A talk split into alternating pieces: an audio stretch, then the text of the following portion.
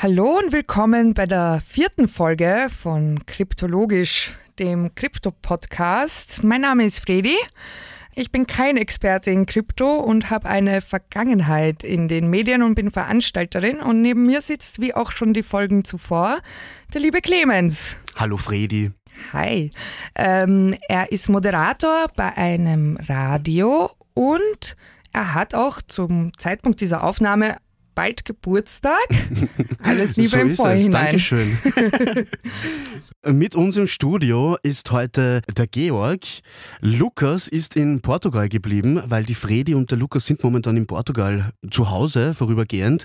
Ähm, aber der Georg ist da, ein Finanzexperte, Steuerberater und Jurist. Und du hast heute einen Gast mitgenommen, unseren ersten Gast in diesem Podcast. Ja, ähm, das freut mich sehr, dass ich heute dich vorstellen kann. Ähm, äh, du bist ähm, jetzt bekannt als Hashtag-Chefin. Kennengelernt haben wir uns gemeinsam eigentlich in einem Netzwerktreffen. Block and Wine, damals als An- und Blockchain Summit in Österreich entstanden ist, also der erste große Blockchain-Messe-Event, Summit in Österreich. Du warst dann auch tätig in einem Fintech-Unternehmen Salamantex, das ein Zahlungsdienstleister ist für Kryptos, ganz kurz gesagt und verkürzt ausgedrückt und bist jetzt ähm, mit der Hashtag-Chefin, du hast Hashtag-Chefin gegründet ähm, und da kommst du wieder dorthin, was uns eigentlich am Beginn verbunden hat. Du machst mit Interaction eigentlich auch ein Netzwerktreffen und hast mit Hashtag Chefin eine Agentur für Marketing. Willkommen, äh, Jasmin Schierer hast du nicht gesagt. Genau. Alles gut. Es ist erst die vierte Folge. Okay. Okay. Hallo. Hallo Jasmin. Hi. Schön, dass du da bist. Ja, schön, dass ich da sein darf. Heute dreht sich sozusagen in der Folge 4 alles um Social Media und Marketing in der Kryptowelt, auf was man da achten soll. Die erste Frage, wie bist du überhaupt äh, zum, zu diesem ganzen Krypto-Ding äh, gekommen? Ja, tatsächlich war das erst oder schon 2017. Und der Grund war mein damaliger Arbeitgeber. Also ich habe in arbeitstechnisch äh, Fuß gefasst in der Kryptobranche, in der Fintech-Branche und da waren meine ersten Berührungspunkte und ich weiß noch, wie ich damals beim Vorstellungsgespräch gesessen bin und meine Chefitäten mir erklärt haben, was Blockchain war oder was Blockchain ist. Äh, und es war sehr spannend für mich, die Technologie und meine ersten Anfänge. Hast du es gleich verstanden? Na, sehr gut, gut, dann müssen wir uns nicht so schlecht Braucht fühlen. euch keine Sorgen machen. Ja, was mich am Anfang immer gleich begeistert hat, wie wir uns kennengelernt haben, Jasmin, war, dass du eigentlich relativ schnell extrem tief in die Materie unter Anführungszeichen eingestiegen bist. Ja, da würde mich persönlich interessieren, wie hast du das eigentlich genau gemacht? Da muss man dazu sagen, ich hatte das Glück 2018, also kurz nachdem ich gestartet habe, war so Blockchain das Thema. Also das Wort des Jahres, würde ich fast sagen. Und es ist ein Event nach dem nächsten aufgeploppt und ich war dann auch so quasi Event-Hopping ähm, und war auf sehr vielen Events und habe mich da mit der Thematik beschäftigt. Äh, natürlich auch auf Social Media, im WWW, auf YouTube und Co. und habe mir da wirklich reingefuchst. Und es war nicht einfach am Anfang. Das, äh, ich glaube, das spüren wir jetzt gleich am eigenen Leibe mit dem Clemens. Absolut, äh, ja. Ist schon eine sehr komplizierte Angelegenheit. Das runterzubrechen, äh, mhm. äh, verständlich zu machen. Aber weil du sagst, du warst Event-Hopping. Äh, jetzt ist es ja so, dass es, ja, ist glaube ich kein Geheimnis, dass die Kryptowelt schon sehr männerdominiert ist, oder? Wie ist es so als Frau, bei solchen Veranstaltungen aufzutauchen? Ja, also eine spannende Erfahrung. Und es ist tatsächlich so, dass im Schnitt wahrscheinlich auf sage jetzt einmal, bei zehn Personen sind zwei davon, wenn es gut geht, oder sagen wir eineinhalb sind Frauen. und am Anfang ist das ein bisschen befremdlich, wobei ich sagen muss, wenn man es genau sich überlegt und mal anschaut, die Branche, klar, ist naheliegend Finanzbranche, es geht um Investment möglicherweise und da muss man schon dazu sagen, es ist kein Geheimnis, dass da die Männer uns einfach nur ein bisschen voraus sind. Aber da wird sehr viel passieren. So? Ich lese immer nur die Schlagzeilen, die sagen, in der Long Term steigen Frauen immer besser aus als Männer. Ja, weil man nicht so risikofreudig sind. Angeblich, angeblich. Fredi, vielleicht kannst du die Frage beantworten als Feministin par excellence hier. Ja, und vor allem als Soziologin. Es ist nämlich auch so, dass in Österreich bei dem Medizinaufnahmetest die Frauen bei den logischen und Rechenaufgaben schlechter ab, ab, äh, abschneiden als die Männer. Aber nur, wenn sie eine österreichische Schulbildung genossen haben. Die Deutschen. tatsächlich? Wirklich? Ja, tatsächlich. Die Deutschen und, und äh, die äh, Menschen aus anderen Ländern, da gibt es keine so großen Geschlechterunterschiede. Es ist, glaube ich, schon noch ein bisschen damit bedingt, dass Frauen hier immer eingeredet wird, Frauen können das nicht so gut, Frauen können nicht so gut Mathe. Also das ist so ein bisschen der soziologische Effekt. Und noch dazu bei mir persönlich, obwohl ich sehr, sehr gerne in jede Männerdomäne reingehen würde als Feministin, ist es halt irgendwie hat man dann doch Berührungsängste, oder? Weil man kann, kann, kann sich niemals so viel so gut und so viel auskennen wie die Männer, die schon seit Ewigkeiten drinnen sind. Und irgendwie hat man da ein bisschen ähm, einen, eine Einstiegsangst. Zumindest bei mir ist das so. Und noch dazu kommt die technische Komponente, die bei Krypto nicht unwesentlich ist. Und ich glaube, das ist dann auch noch einmal für die Damen ein Punkt zu sagen, weil möchte ich mich wirklich damit beschäftigen. Blockchain und Co. klingt sehr komplex. Bin es ist halt Finanzen und Technik, genau, genau. Ja. Es sind beides Männerdomänen und da trifft das aufeinander. Aber Gott sei Dank, der Markt bewegt sich und da tut sich einiges die letzten Jahre. Jetzt im, im Nachhinein, ähm, bist du froh, dass du da in diese, in diese Branche hineingeschlittert bist? Sehr froh, weil es ein Thema ist, das doch noch nicht alle am Schirm haben und ich bin sehr froh, dass ich da vor Jahren auf das gestoßen bin, weil es für mich auch eine Bereicherung war und weil es für mich auch als Frau natürlich, ähm, sage ich jetzt einmal, etwas ist, was mich auszeichnet, noch als eine der wenigeren Frauen, um das jetzt vorsichtig zu sagen, ähm, da Know-how zu haben. Was war konkret die Bereicherung?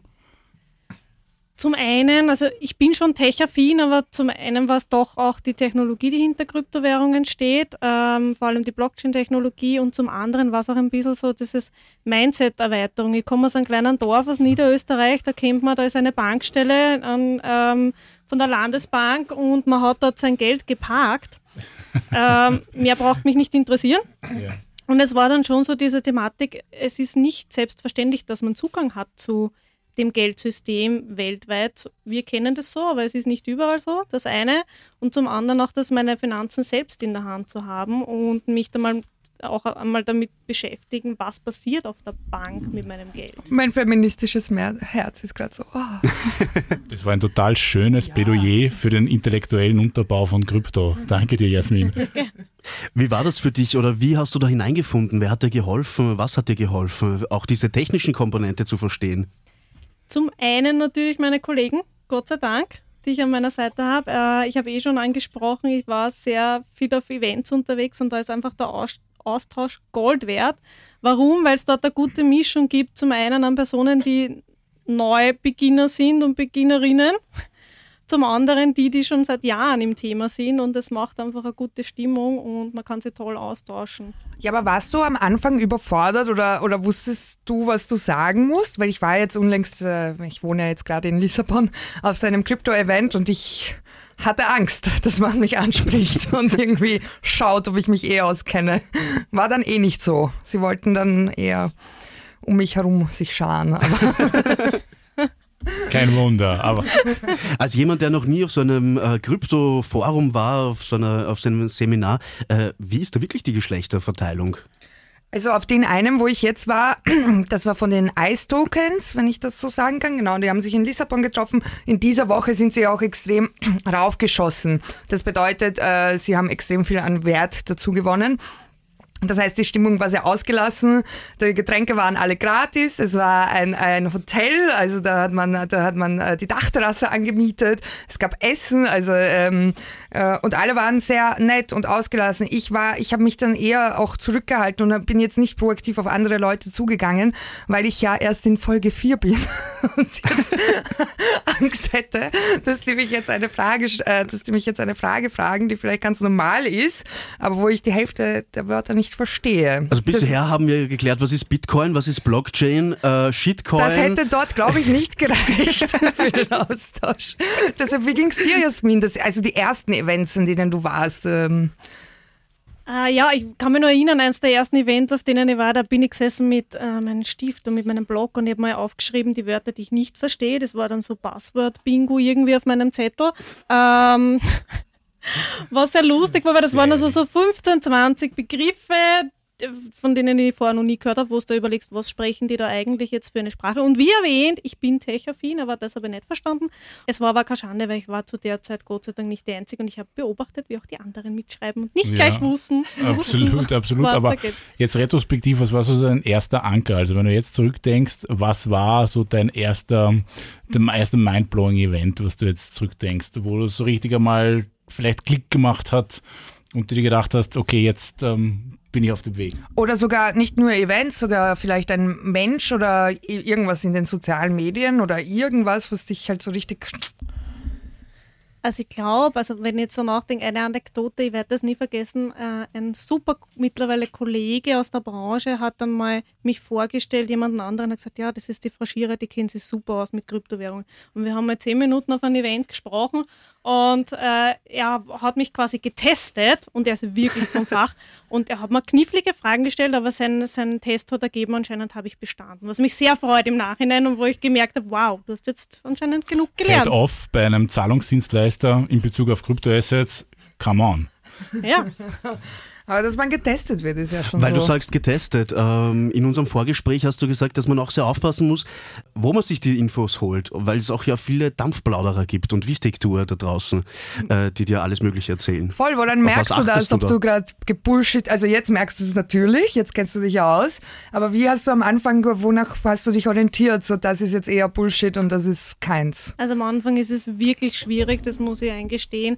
Es hilft, wenn man sich zwei, drei Personen, mh, wenn man zwei, drei Personen gut kennt, von denen man weiß, die haben da wirklich gut Ahnung und die man fragen kann.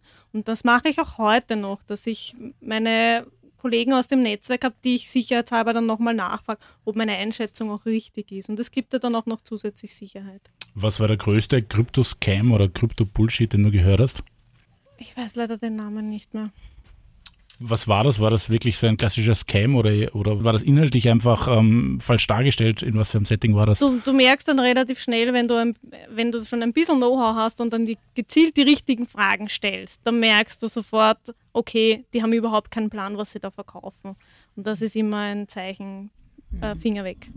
Du bist ja die Hashtag-Chefin und nicht zuletzt bist du ja auch äh, wegen dem da, weil es besonders am Anfang sehr wichtig ist, sich zu orientieren. Und die meisten von uns äh, machen das ja gerne im Internet als erstes, alleine in, im Kämmerlein.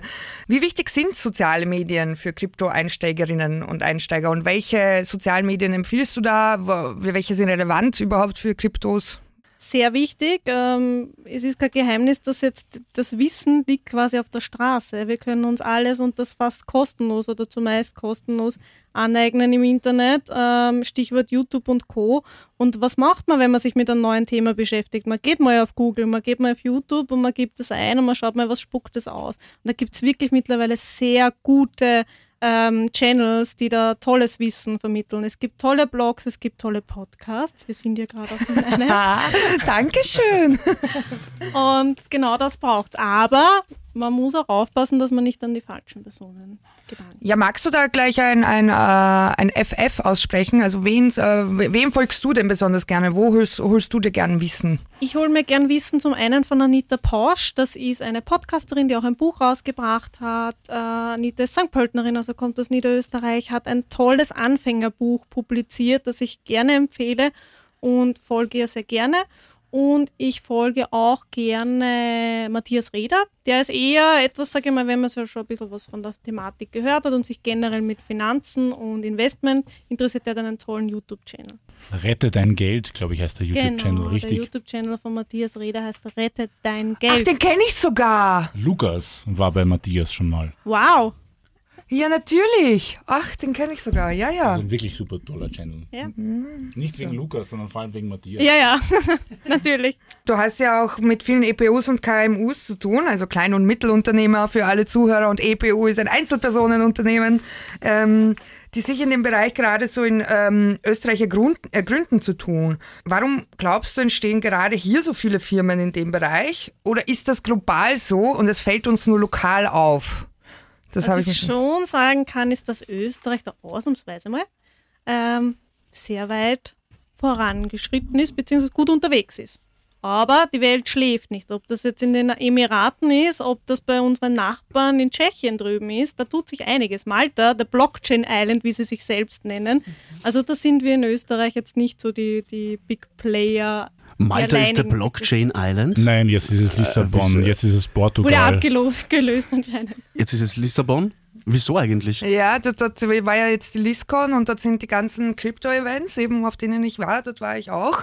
Vielleicht ist jetzt auch in Folge 4 der Zeitpunkt zu sagen, dass der Experte Lukas und der Noob Freddy äh, zusammen sind und dort wohnen. Ich hätte gesagt, Steuern. Da zahlt man keine Steuern, oder wie? Äh, Habe ich, nie- hab ich nie gesagt. Naja, In Lissabon? Naja, Also Lissa, Lissabon, Lissabon hat natürlich, hat natürlich Herr eine, Steuerberater, bitte Ja, Sie uns bitte. auf. Ja?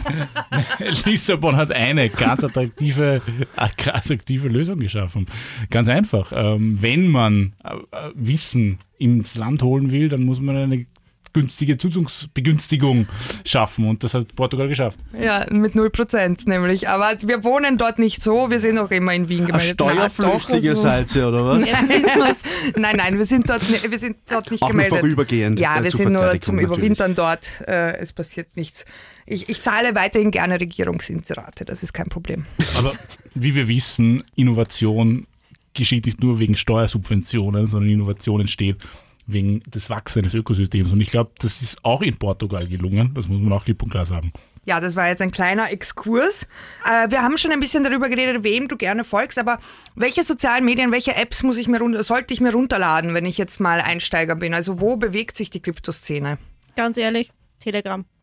Telegram, wirklich? Ja, Ja. absolut. Ich meine, es passiert natürlich auf Telegram natürlich auch relativ vieles. Also wenn man auf Telegram dann sehr aktiv ist, kann es passieren, dass man aufwacht und man hat von zehn Scammern dann eine Private Message.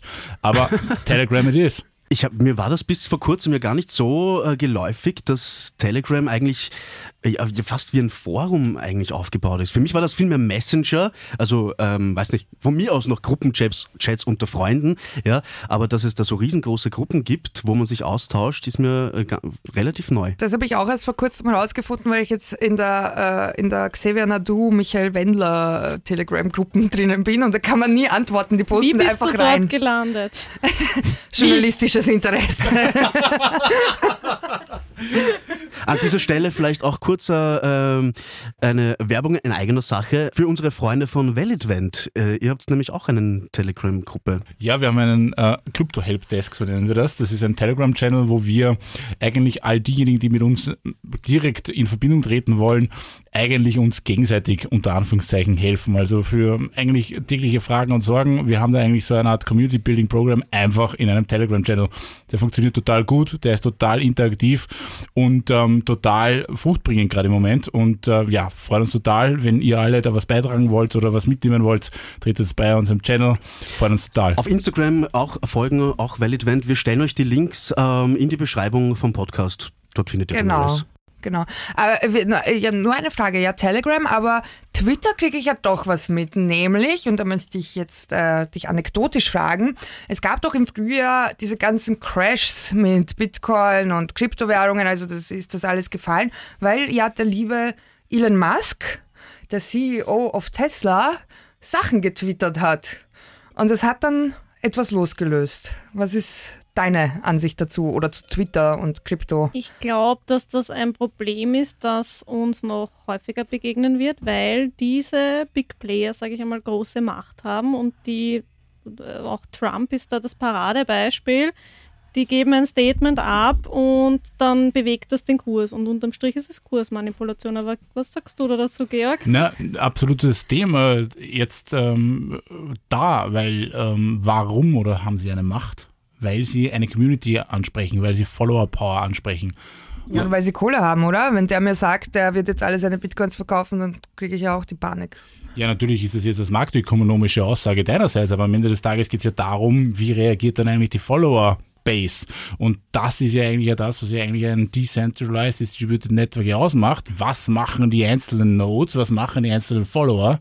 Und deswegen ist ja die Community oder die Follower Power jetzt auf Twitter, auf Telegram, wherever, besonders wichtig.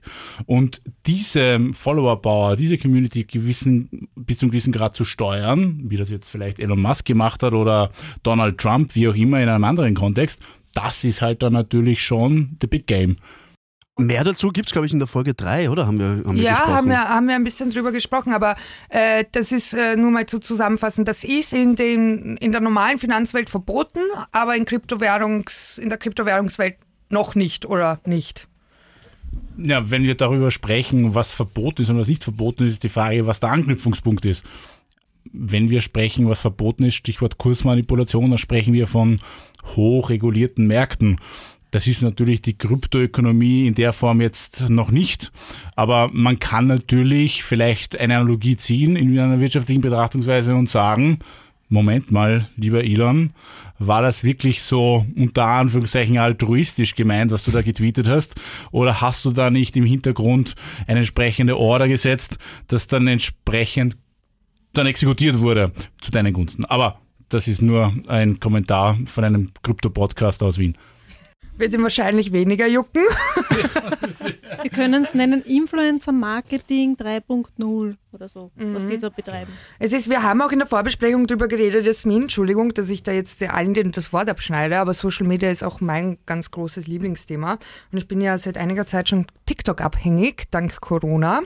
Ähm, und wir haben darüber gesprochen, dass es auf TikTok jetzt auch nicht mehr möglich ist, quasi Coins zu bewerben. Das haben wir in der Folge 3 darüber geredet, was Shitcoins und Memecoins sind. Also ist nicht mehr erlaubt? Äh, ist auf TikTok nicht mehr erlaubt, aber die Jasmin hat auch gemeint, es ist auch so nicht erlaubt. Ja, es war 2017, 2018 ähm, sehr spannend auch für Unternehmen auf Facebook, das betrifft Google, das betrifft Twitter, die da ähm, sich klar positioniert haben und gesagt haben, wenn ihr Werbeanzeigen schalten wollt zu den Themen, dann lassen wir das nicht durch. Und das ist auch noch eine Policy, die auch noch immer zum Teil gilt. Wenn ich dann aber auf YouTube sehe, äh, die ganzen Scam-Videos, die natürlich ein Schwachsinn äh, zum großen Teil sind, wo mir irgendwelche Leute, irgendwelche Dudes erklären, ich soll jetzt sofort äh, Shiba Inu zum Beispiel kaufen. Äh, das ist gerade so ein ja schlechtes Beispiel, weil Shiba Inu ist jetzt urviel wert. Das sind alles nur die Millionäre. Dann, äh, ja, keine Ahnung, was anderes kenne ich. Was ja. anderes kenne ich. Dogecoin zum Beispiel. Ja, das ja. ist genau das Gleiche. Äh, ist das ja nichts anderes, als dass Sie mir das empfehlen, oder? Ja, ich glaube, dass da vielleicht auch ein bisschen die Web 2 Plattformökonomie einfach jetzt das Web 3 einfach für die Kryptoökonomie schlägt. Ja, Facebook heißt jetzt in Zukunft Meta, in Anspielung an Metaverse. Ich meine, was soll das? Wie kann man jetzt ähm, die Web 2 Business Model Architecture jetzt in die Peer-to-Peer-Kryptoökonomie und das Web 3 überführen. Facebook probiert das jetzt, fair enough. Ich glaube, dass sie daran scheitern werden. Da werden sie ganz sicher daran ja. scheitern. Äh, scheitern ja schon die letzten weißt du, Jahre. Sagt, daran. Was sagt die Hashtag-Chefin? Werden sie scheitern? Ich glaube vielleicht nicht, weil sie haben Milliarden und sie äh, arbeiten schon Ewigkeiten nicht am Facebook weiter. Sie machen die Usability nicht besser. Äh, ich glaube schon, dass da jetzt viel mehr Zeit und Geld reingeflossen ist, als wir uns vorstellen können und dass der Mark äh, Zuckerberg und sein Team gar nicht solche Volltrotteln sind. Also ich würde es ihnen fast sogar zutrauen. Können wir ein bisschen ausholen, wenn man sich damit beschäftigt, wem die Plattform internet.org gehört? Gehört die tatsächlich Facebook? und dem Mark Zuckerberg. Und der beschäftigt sich mit vielen Dingen, die wir gar nicht so am Schirm haben. Und es ist auch so, dass in Afrika, das wissen wir gar nicht oder wissen viele gar nicht, sind die zum Teil abhängig davon, dass Facebook gewisse ähm, WLAN-Router, fragt es mir nicht, ist für mich zu technisch anschmeißt, damit die überhaupt Internet haben. Genau, und Zuckerberg hat auch, äh, falls es die Hörer interessiert, 2015, 16, 17 angefangen, alle VR-Startups aufzukaufen. Es, man kriegt jetzt schon unten bei, äh, wenn man auf der Handy-App äh, ist, Oculus angezeigt. Das ist die eigene Brille, die sie abgekauft haben. Also ich glaube, die sind da viel weiter, als man zu zu meinen vermarkt, wenn man sich damit näher beschäftigt. Aber ja. das, jetzt haben wir euch ja, gewomensplained. Maybe das Unternehmen selbst, aber jetzt die Plattform Facebook. Ähm, Facebook selbst ist doch so irgendwie schon äh, Pensionistenplattform geworden. Ja, nein. und ich glaube, das ist... Nein, nein, nein, nein. Ja. Nein? Oh, nein, nein, nein. Oh Gott. Nein, nein. Ich glaube, äh, sie, sie haben halt einfach... Die Hashtag-Chefin kennt die Zahlen. Wirklich? Ist es nicht so? Ich habe schon Tatsächlich den Eindruck. sind wir bei, bei 30 plus die stärkste Zielgruppe. Na, ist doch Aber wenn ich das... Wenn ich, hallo, hallo, hallo. Also unser Alter. ja, aber wir sind ja schon alte Hasen, wenn wir, wir Social uns Media schon betrifft. Zur Ruhe legen, okay. Na, 30 plus ist so ist Zielgruppe? die stärkste Zielgruppe, die sich auf Facebook bewegt. Wenn man das aber von den, von den äh, Altersgruppen mit Instagram vergleicht, ist das gar nicht, vor allem die österreichischen Zahlen, gar nicht so weit weg. Also auch Instagram ist jetzt nicht mehr die junge, junge Plattform. Überhaupt nicht. Die Gen Z äh, mag Instagram gar nicht und wenn man so viel auf TikTok ist wie ich, dann weiß man das auch. Die finden das auch peinlich, dass wir dort Selfies posten und sowas. Also beide, beide alles, was der Facebook GmbH gehört, WhatsApp, ähm, WhatsApp ist Snapchat für die Jüngeren und äh, äh, TikTok ist quasi deren äh, Instagram und Facebook gleichzeitig und die Millennials haben halt quasi die alten Sachen. Und das reicht Facebook auch vom, vom Volumen her bis sie halt sich umwandeln. Und ich glaube, da sollten wir uns schon alle anschnallen. Ich glaube schon, dass da was kommt. Aber mit umwandeln meinst du jetzt wirklich in Meta umwandeln, oder? Genau. Also wird, wird Facebook da komplett gelöscht und das wird dann einfach komplett umgenannt in, in Meta oder das wie, ist, wie das, das können wir da jetzt. Das, das, ist, das, ist ein, das ist, wurde heute erst announced, dass Ach sie so. sich äh, in was sie sich umbenennen wollen. Metaverse an sich ist ja eine ganz andere Geschichte als die Plattform Facebook und ich bin da schon sehr gespannt aus Marken, Markensicht auch, wie es da weitergehen wird. Was ist Okay. denn Metaverse eigentlich? Ja, keine Ahnung. Du schaust mich an. Ein, ein äh, AR, Virtual Reality, eine virtuelle Welt. Es ist so wie, wenn, wenn ihr kennt Hapro, äh, das ist meine, meine Millennial-Zeit, wo man so kleine Figuren gemacht hat und damit den auf. Ja, es ist, es ist ähm, Hasbro, Hapro oder so Hasbro? hieß die Seite. Hasbro hieß die Seite. Da hast du so eine Figur gehabt, die war du und du bist in so einer Open World herumgegangen und hast mit den anderen gechattet und bist in Räume reingegangen und, äh, äh, und So, so- Second Life-mäßig. Genau, auf VR. Lustig, eine Kryptobörse hat einmal Second Life geheißen. Aber Sie lebt nicht mehr, oder? Nein.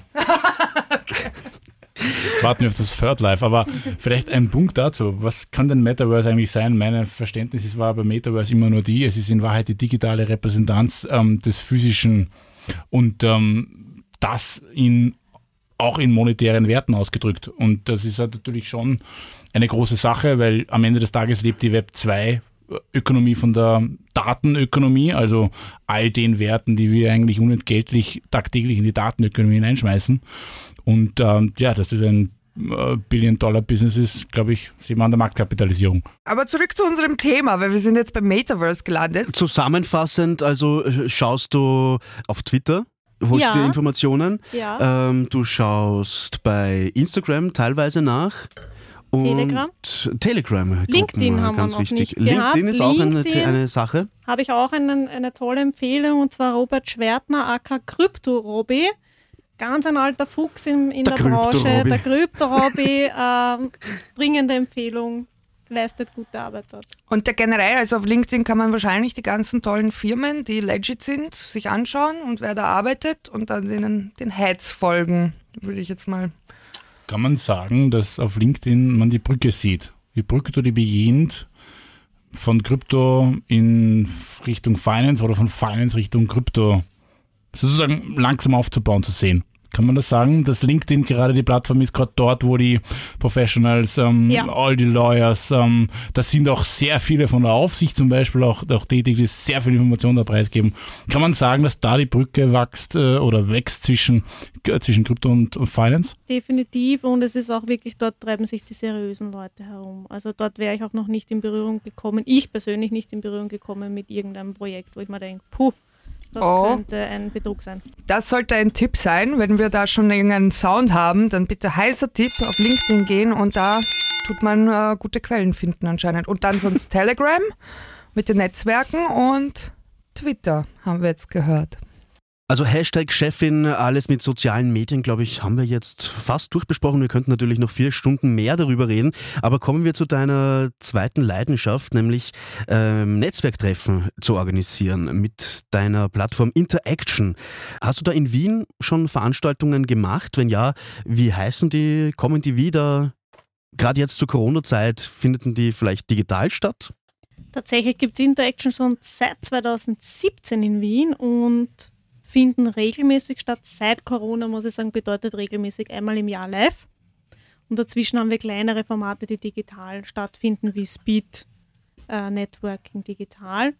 Und das Format an sich heißt auch Interaction. Das heißt, bei uns die Events haben denselben Namen. Wird das jetzt wegen Corona gr- grundsätzlich und Corona und Krypto und soziale Medien ist ja alles digital, eigentlich müsste man nie rausgehen. Siehst du die Zukunft da jetzt auch mit diesen Netzwerktreffen im Bereich der Kryptoökonomie im Digitalen oder? Ich glaube, dass Hybrid sehr spannend ist und Potenzial hat. Ich glaube aber auch, dass dieses Real-Life-Vernetzen immer Platz haben wird und es ist einfach etwas anderes. Als wenn ich, vor allem geht es bei, auch bei Kryptowährungen, es geht bei Investment, es geht bei Finanzen immer um das Thema Vertrauen. Und das baue ich eher auf, wenn ich mich live treffe. Darf ich vielleicht einfach ganz provokant sagen, manchmal geht es auch um Reichweite und da geht an Hybrid nichts vorbei. Absolut. Weil wenn man jetzt ähm, 300 äh, Teilnehmer haben möchte, die packt man nicht so schnell in einen Raum und ähm, da ist einfach nur eine hybride Lösung, glaube ich, Absolut. der Weg. Gibt es Netzwerktreffen in Österreich, die du uns vorstellen möchtest oder empfehlen möchtest? Sehr gerne die DLT Austria, bedeutet Distributed Ledger Technologies Österreich. Dankeschön. Äh, eine Interessensvertretung, die sich sehr stark für die Technologie hinter Kryptowährungen und Co. und noch viele mehr, ähm, die das beflügeln und die das bestärken und die sich einsetzen dafür und regelmäßige Stammtische machen, die sehr interessant sind, wo spannende Leute zusammenkommen. Und wir haben ja schon in der Vorbesprechung besprochen, dass wir vielleicht etwas nur für Frauen Ja, starten, das wäre eine tolle Idee. damit wir nicht belagert werden. Krypto-Brunch. Ja, damit wir nicht belagert werden von Besserwissern. Wirklich extrem glücklich bin ich darüber, dass der liebe Georg die erfrischende und tolle Jasmin Schierer hierher gebracht hat, auch bekannt als Hashtag-Chefin und äh, auch mit ihrer zweiten Firma noch sehr aktiv Interaction. Danke, dass du hier warst. Es war sehr aufschlussreich. Danke für die Einladung. Deine Tipps und unsere Tipps, die findet ihr natürlich in der Beschreibung vom Podcast, auch die Links zu den äh, genannten Channels etc.